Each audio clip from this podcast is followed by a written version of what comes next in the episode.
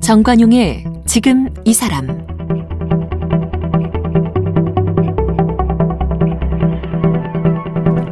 여러분 안녕하십니까 정관용입니다.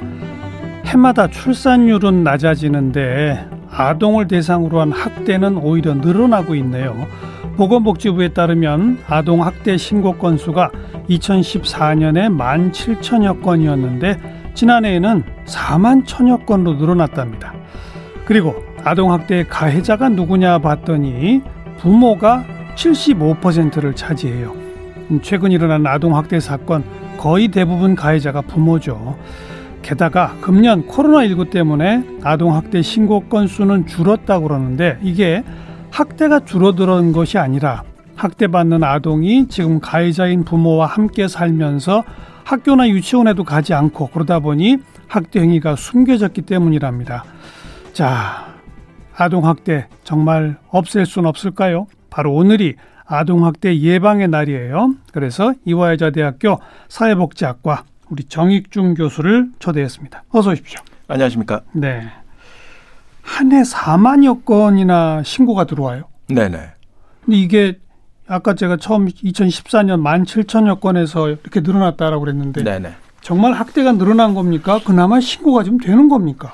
저는 어, 학대가 늘어났다기보다는요, 어, 신고가 늘어난 것 같아요. 그죠. 그러니까 학대는 그냥 일상적으로 이제 유, 지되고 있는데 그 중에 이제 일부가 음. 어, 신고가 되고 있고 뭐 아동 학대가 워낙 암수병 범죄이기 때문에 그러다 보면 신고 건수가 국민의 인식도 높아지고 예. 아니면 보도 건수가 높아지면서 신고가 늘어난 게 아닌가 이런 생각이 듭니다. 또 최, 아, 네. 법도 좀 개정돼서 어, 예를 들면 유치원 교사나 뭐 병원 의사 이런 분들은 조금 의심되면 의무적으로 신고하도록 네네네 그렇게 됐잖아요. 그러니까 모든 국민은 신고 의무가 있고요. 아. 특별하게 아동 청소년을 만날 가능성이 높은 사람들을 신고 의무자라고 지정해 놨습니다. 네. 25개 직군이 있는데 그런 분들은 신고하지 않으면 과태료를 물도록 되어 있습니다. 최대 500만 원이기 때문에 네. 굉장히 크고요. 뭐 벌금은 아니긴 하지만 어 그래서 아마 그 신고 의무자로 있는 분들은 예전보다는 네. 어 아동 학대에 대한 인식도 높아지고 어, 신고도 좀 많아지지 않았나 이렇게 그러다 보니까 신고 네. 건수가 네. 최근 들어서 급증한 거다. 네네네. 그런데도 여전히 신고 안 되는 게 많겠죠.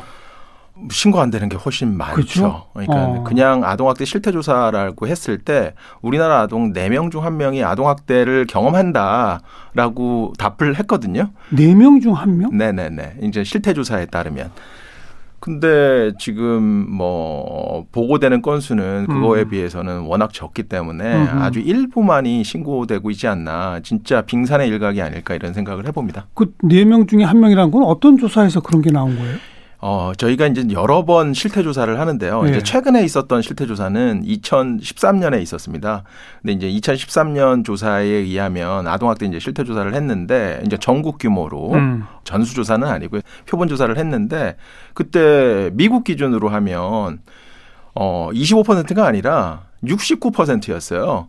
근데 이제 저희가 낮추고 낮추고 낮춰서 미국 기준은 뭐예요? 미국 기준이라고 하면 어 저희가 아동 학대와 관련된 많이 쓰는 척도가 있거든요. 음. 그 척도에 이제 어 대비하면 우리나라 아동학대 경험이 뭐 69% 정도까지 되는데 그걸 낮추고 낮추서 우리나라의 실정에 맞춰서 우리나라 예. 맥락에 맞춰서 한 게 25%이기 때문에 그럼 미국 기준은 예를 들면 뭐 유치원이나 초등학교 저학년 아이들 혼자 집에 있게 한다. 맞습니다. 이런 것도 미국에서는 학대죠. 학대죠. 네. 우리는 이제 그런 거 학대로 안 보죠. 그러니까 전혀 학대로 안 보고 있고, 그러니까 음. 신체 학대에 대해서는 약간 인식이 높아진 것 같아요. 워낙 네. 보도가 되고 있기 네. 때문에. 근데 이제 부모로서 해줘야 할 걸 하지 않는 이런 방임의 경우, 방임, 예, 특히 이제 혼자 두거나 이런 경우. 음.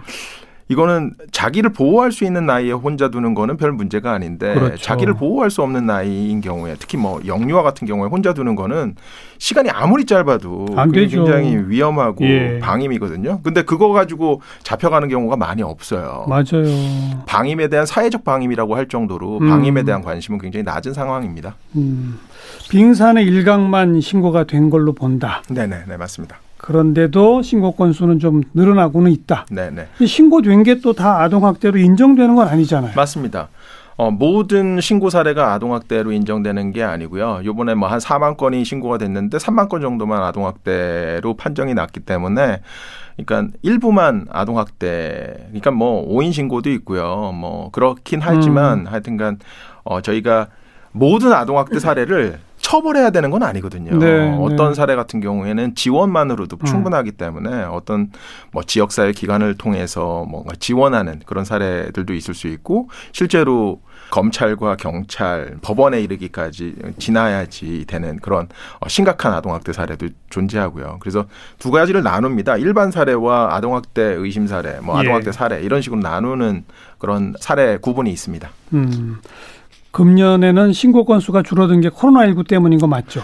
그러니까 초반부에는요, 어, 신고 건수가 줄었어요. 근데 이제 워낙 아동학대와 관련된 보도가 많아지면서 최근에는 거의 다 따라잡았다고 할 정도로 어. 많아졌습니다. 그래서 어.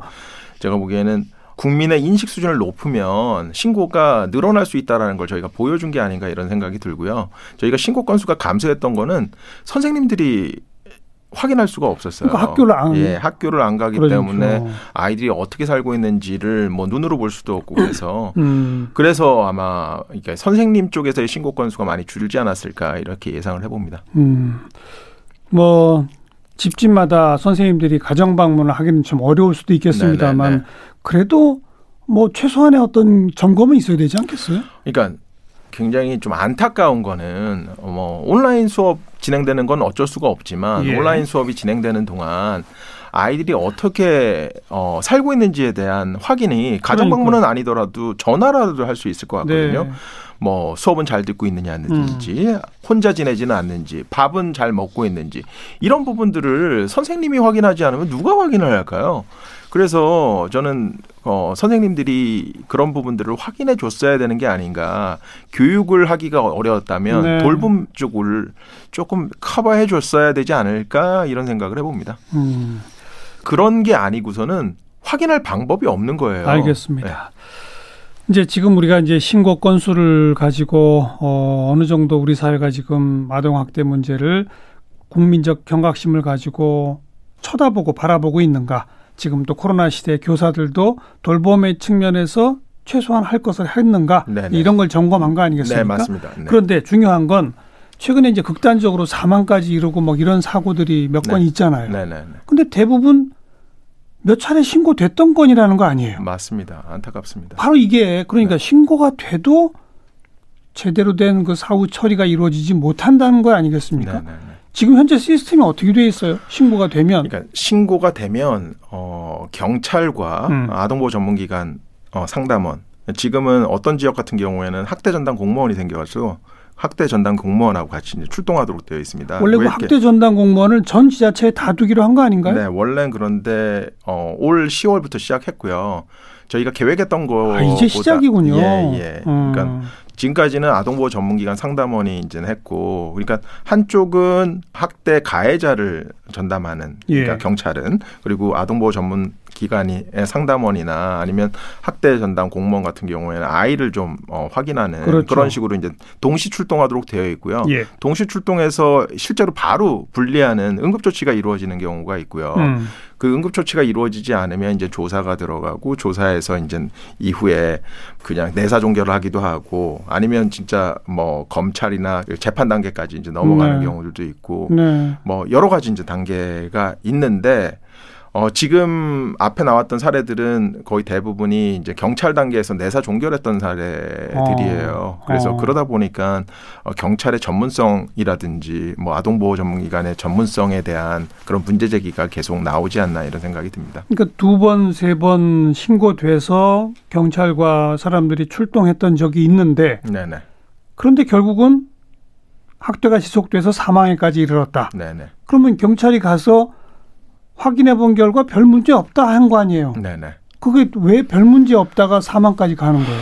그러니까 이게 참 너무 안타까운 일인데 보통 이제 경찰이 다루는 사례와 아동학대 사례는 조금 다를 수 있거든요. 음. 그러니까 경찰이 그 얘기는 경찰 일반이 아동학대에 대한 전문성이 없다는 거 아니에요? 그렇죠. 그렇죠. 제가 얘기하는 게 그러고 어떻게 보면 아동학대를 다루는 경찰관이 다른 일반 사건을 다루는 경찰관보다 승진이 늦을 수도 있어요. 이게 아. 어, 굉장히 또 그래서 전문성을 갖기가 굉장히 어려운 구조라서 네. 저는 전문 경찰관 전문 검사, 뭐 전문 판사 이런 식의 구조를 좀 갖는 게 어떨까? 저희가 음. 아동학대에 대한 인식이 높아지기 전까지는 저희 그렇게 진행하면 어떨까 이런 생각을 해봅니다. 원가정 보호의 원칙 뭐 이런 게 있나요? 당연히 원가정을 에서 보호하는 게 맞죠. 어. 근데 이제 어, 문제인 건 학대 당사자가 부모임에도 그거는 가능하면 지금 이게 그냥 어, 일반적인 범죄 같은 경우에는 분리하는 게 맞죠. 예. 근데 이 아동학대 범죄는 가해자면서 보호자란 말이에요. 예. 바로 분리하는 게 능사가 아닐 수 있다라는 거죠. 음. 그래서 어 안전한 곳인지 확인하고 남겨두고 그리고 나중에 어, 이 학대 가정 그리고 학대 부모에 대한 정확한 교육이나 훈련 이후에 안전하다라는 확인이 된 상태에서 네. 어떻게 보면 가정으로 돌려보내는 이런 조치여야 되는데 음. 저희는 뭐 보낼 데가 없어서 그냥 그대로 어, 확인도 하지 못하고 어, 힘이 없어서 바로 돌려보내고 음. 이런 식의 것들이기 때문에 원가정 보호가 원래 원가정 보호의 의미대로 움직이지 않아서 문제인 거지 네. 원가정 보호 원칙 자체가 잘못된 것은 아닙니다. 그러니까 바로 그 대목에서 즉각 분리시켜야 하는지 원가정 보호를 유지해야 하는지 네. 요거를 정확히 판단하기가 참 어려운가 봐요. 어렵죠. 이게 어렵죠. 지금 얘기한 것처럼 어. 그래서 어떻게 보면 교육 훈련뿐만 아니라 어, 경력이 필요한 거거든요. 경력. 이게 음. 교육 훈련만으로 안 되고 암묵지 같은 게 필요한 거거든요. 여러 번 경험 보면 예. 판단이 나와야 그렇죠. 되는데 그런 전문성이 유지돼야 되는데 경찰 같은 경우에도 이 아동학대 사건을 제대로 오랫동안 지켜본 사람이 없고, 없고. 아동보호 전문기관도 실제 근속 연수가 2년에서 3년 정도밖에 안 돼요. 어. 이직률은 뭐 30% 가까이 되고 예. 그러다 보니까 이게 전문성이 쌓일 수 있는 구조가 아니라는 게 문제인 거죠. 예. 그리고 그 학대받는 아동들도 본인이 학대를 받고는 있지만 여전히 부모가 자기를 보호하는 유일한 존재이기 때문에 네네. 뭐 사회복지사나 아동보호 전문가가 물어보면 너나 할 것도 없이 다 엄마 아빠랑 살겠다고 한다면서요. 네, 맞습니다. 네, 네. 그 말을 고지고대로 믿으면 또 안 되는 건데, 그죠? 그러니까 아이의 의견을 듣는 것도 굉장히 중요하지만 어쩔 때는 아이의 의견은 어떻게 보면 강제된 거일 수도 있거든요. 음. 그렇기 때문에 그런 것들을 좀 구분하실 수 있는 능력이 돼야 되는데 그게 그냥 단순하게 교육 훈련 이런 것만은 안 되고 암묵지이기 때문에 경험이 많이 필요하다라는 네. 거죠. 오랜 기간 한 분들이야 이어야 이런 부분들을 조금 어 정확하게 판단할 수 있지 않을까 이런 음. 생각을 해봅니다. 그 이쪽 분야 전문가분들이 주로 이제 또 외국 선진국의 사례로 들면서 전담 법원 같은 게 있어가지고 네네네. 즉각 좀 법원의 판사의 어떤 판단에 따라서 분리할 수 있도록 네네네. 친권을 갖고 있다 하더라도 네네네. 뭐 이런 조치를 취하는 게 필요하다 뭐 이런 얘기를 하던데 그건 뭐 어떤 제도를 말하는 거예요? 그러니까 저희가 이미 가정법원이라고 있는데 음. 가정법원이 워낙 그기도 사례 수가 많다 보니까 제대로 역할을 못 하고 있습니다. 그래서 어떻게 보면 그 가정법원의 규모를 좀 확대해서 그냥 개별적으로 그냥 판단하지 않고 법원의 판단을 받는 게 훨씬 더 적절할 수 있기 때문에 예, 예. 그런 부분에서 아마 요청을 하는 건데 지금 현재 같이 가정법원이 적은 상황에서 가정법원 절차까지 만들면 음. 제가 보기엔 쉽지 않을 것 같아요. 그래서 저는 전반적으로 인프라를 늘리는 작업하고 같이 가야지 기구, 갑자기 기구 확충이 우선이다. 네네네. 그러니까 음. 인력 이나 인프라를 확충하는 작업들이 이제 동시에 이루어지고 난 다음에 법원도 같이 생겨야지 그게 아니고서 뭐 법원만 생긴다고 해서 문제가 해결될 것 같지는 않습니다. 네. 얼마 전 민법에 있던 그 뭐 부모로서의 체벌권 네네. 그걸 없애는 법 개정이 이루어졌잖아요. 네네네. 이건 구체적인 내용이 어떤 거였습니까? 민법 915조에 음. 보호자가 그 자녀를 징계할 수 있는 권리, 징계권이 있었습니다. 예, 근데 예. 징계권하고 체벌은 다른 얘기인데 예. 징계권 하에서 체벌이 이루어졌고 체벌에서 아동 학대가 시작되는 경우가 많거든요. 그렇죠. 그래서 제가 법은 완전히 통과된 건 아닌 걸로 알고 있고 국무회의는 의결을 한 거로 음. 알고 있습니다. 음. 그래서 이후에 진짜로 민법에서 915조를 덜어내는 조치들이 좀 있어야지 될 것 같고요. 그건 좀 상징적 의미가 크겠죠? 예, 상징적인 의미가 크고요. 음. 이제 체벌하면 안 된다. 그러니까 이게 학교에서 체벌하면 안 된다는 얘기는 예전부터 있었는데 가정 내에서 체벌하면 안 된다는 얘기는 그냥 말만 있었고 제대로 이제 맞아요. 집행된 적이 없어서 예. 그이 부분을 이제 강제하는 그런 조치인데 지금 어 뭐 우스운 게 뭐냐면 아동복지법 내에서도 그 아동에게 신체적 고통이나 정서적 고통을 가하면 안 된다라고 되어 있어서 네. 실제 체벌하면 안 됩니다. 그렇죠. 2015년부터. 어. 근데 이제 국민들이 그걸 잘 모르는 게 이제 문제인 거죠. 그래서 음. 아마 그 민법의 915조 징계권을 없애는 동시에 초, 중등 교육법에도 네. 학생의 징계권이 있어요. 그 예. 부분도 같이 없애야죠. 예. 그러니까 예. 아이들이 배워야 하지만 왜 징계를 받아야 되나요? 그러니까 그게 말이 안 되는 거죠. 그러니까 음. 배워야 하는 것과 뭔가 뭐 죄를 저질러서 징계를 받아야 되는 건 얘기가 전혀 다른 얘기거든요. 다르죠.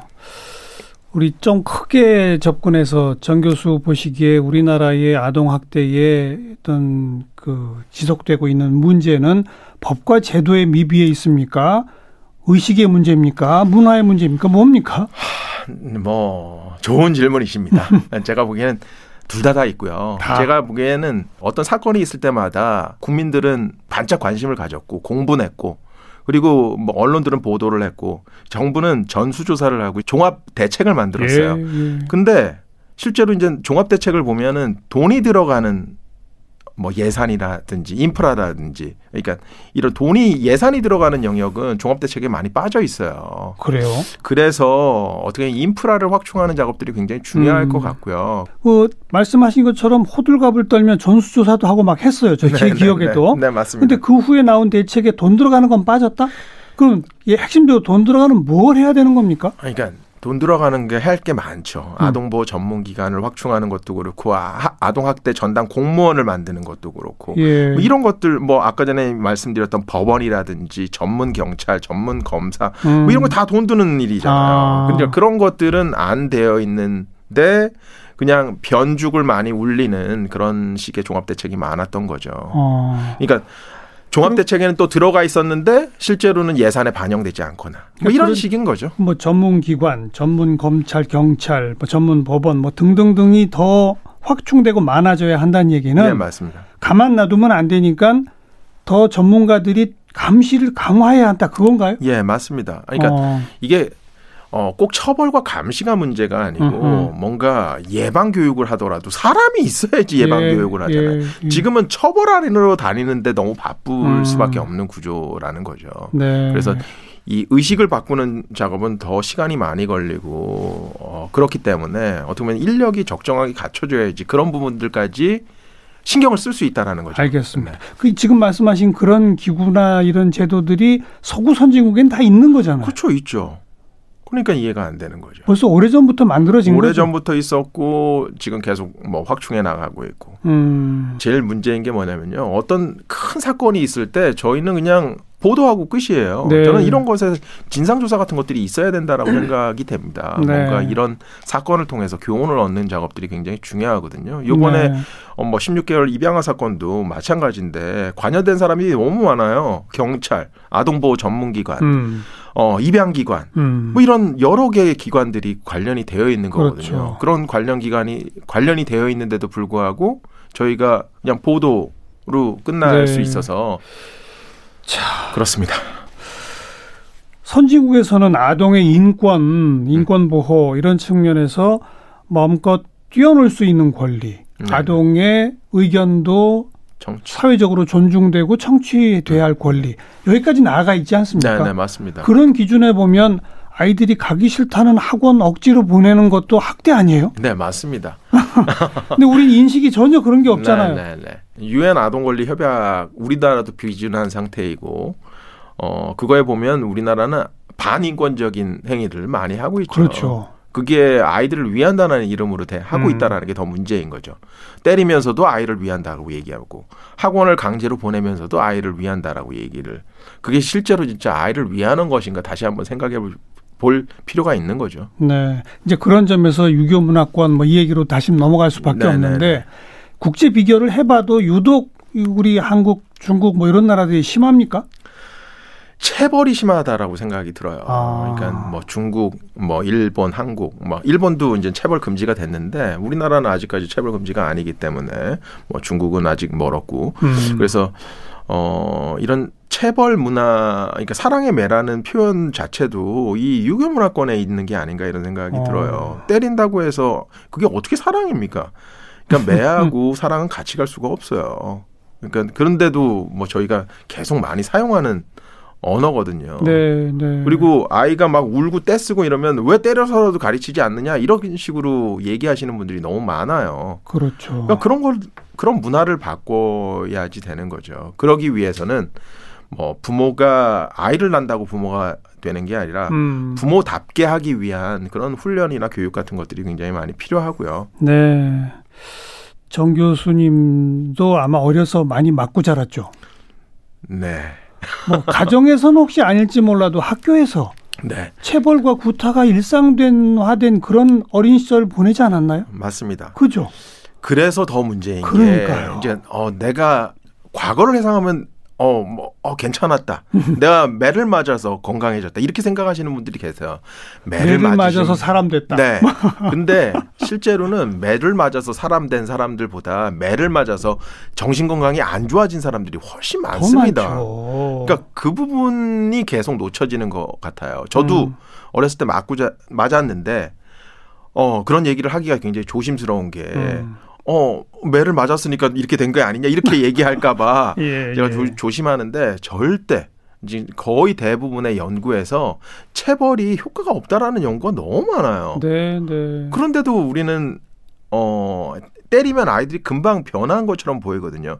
변한 게 아니라 겁에 질린 것 뿐이에요. 그렇죠. 절대 변하지 않습니다. 때린다고 변하는 경우는 진짜 없습니다. 음. 단언할 수 있습니다. 아니 제가 왜 그걸 여쭤봤냐면 네. 우리 세대들이 과거에 우리 문화가 그렇게 폭력과 구타와 체벌이 어, 만연화된 곳에서 살아왔기 때문에 네네. 네. 자기도 모르게 그게 몸에 배어 있을 수 있다는 맞습니다. 네. 그게 자꾸 대물림 된다는 거. 이 네, 측면이 네네. 그만큼 극복하기 어렵다는 거 아닙니까? 네, 네. 그러니까 다행히 이제 90년대생 부모님들이 오고 있어요. 거긴 좀 달라지겠죠. 예, 예, 그쪽이 이제 어. 달라지고 있어서 저는 좀 긍정적으로 보고 있습니다. 음. 그래서 그 저희 때 그러니까 굉장히 이제 나이 들었던 이제 쪽에서 있었던 그런 체벌 문화가 어, 좀 사라지고 있는 추세인 것 같아요. 네. 그러니까 이게 외부에서 보기에도 어 때리면 안 이상한 행위여야지 되는 그렇죠. 거거든요. 근데 때려서라도 가르쳐야 된다 이런 생각을 하는 네. 분들이 아직도 많은 상황이라서 알겠습니다. 네. 또한 가지는 남의 집 일에 왜 간섭이야?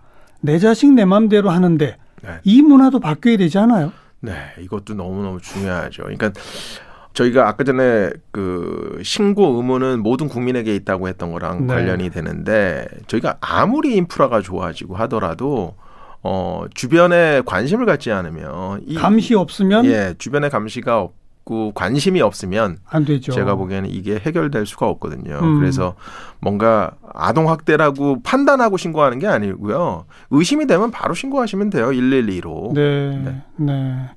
우리가 뭐 미국이나 이런 나라들 아이 혼자 집에 두고 부모들이 나가면은 신고된다더라. 네. 그래서 부모들 체포된다더라. 네, 네. 이런 얘기 했었잖아요. 네, 네, 네.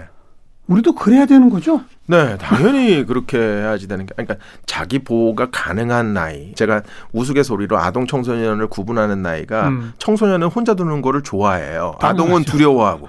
두려워할 때 혼자 두면 안 된다는 거죠. 그게 몇 살 정도입니까? 그러니까 보통 거의 대부분 11살, 12살, 뭐 어떤 데는 10, 13세까지 이제 얘기하는 어. 경우들까지 있는데요. 어. 그러니까 그 이하 나이는 절대 혼자 둬서는 안 되죠. 특히 영유아를 혼자 두는 거는 그건 살인행위예요. 그렇죠. 네.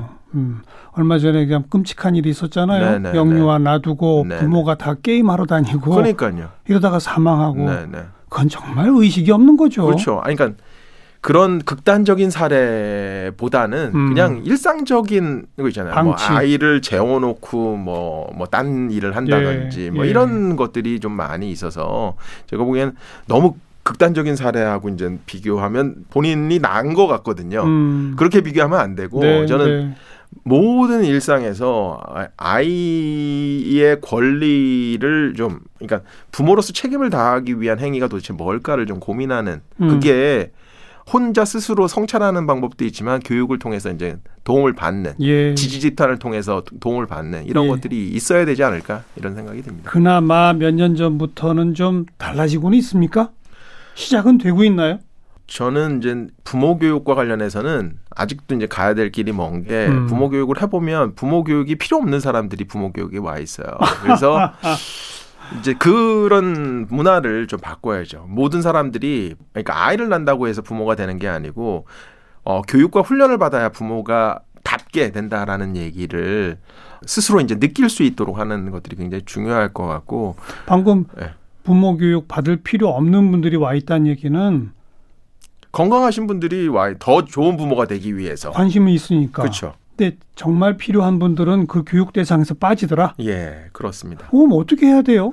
그러니까 고등학교 교과 과정이 이런 거 좀 넣으면 안 돼요? 맞습니다. 그죠? 제가 이제 제일 많이 이제 주장하는 게그 그러니까 지금 부모도 굉장히 중요하지만 예비 부모 네. 측면에서 뭐 중고등학교 때나 뭐 대학교 때 어, 예비 부모 같은 그런 교육들이 필요할 수 있을 것 같고요.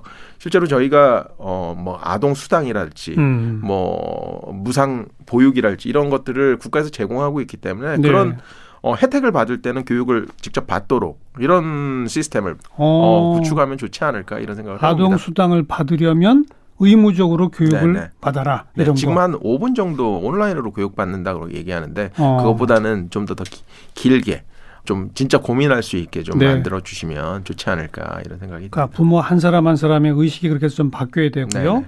그리고 남의 집 일에도 관심 갖고 이렇게 쳐다봐야 되고. 네, 네, 맞습니다. 쳐다만 보는 게 아니라 신고도 해야 되고. 네, 네. 그다음 신고 들어온 이후에 절차와 뭐 법 강화되고 그다음 기구도 확충되고 이런 것들이 함께 가야 되겠군요. 네, 뭐 인프라 확충하는 것과 국민의 인식이 개선되는 이 모든 게 뭐 동시에 이루어져야지 한쪽만 알겠습니다. 된다고 해서 될 일은 아닐 것 같습니다. 좀 부끄러워요. 네. 우리가 뭐 지금 경제 선진국 막 이러는데 네, 네. 이런 문제를 가지고 아동 학대 게다가 뭐 사망까지 그러니까요. 이런 일이 끊어지지 않는다는 게 참 부끄럽습니다. 네, 네, 네. 음. 언론에서 계속 보도될 때마다 너무 안타깝고 그러니까요. 이런 일이 어떻게 이렇게 반복될 수 있을까 이런 생각을 하게 됩니다. 오늘이 바로 아동 학대 예방의 날인데 이런 날 특별히 뭐 만들 거 없이 365일이 이게 돼야 되는 거 아닙니까? 네, 매일매일이 아동 학대 예방의 날입니다. 이화여자대학교 사회복지학과 정익종 교수였어요. 고맙습니다. 네, 감사합니다.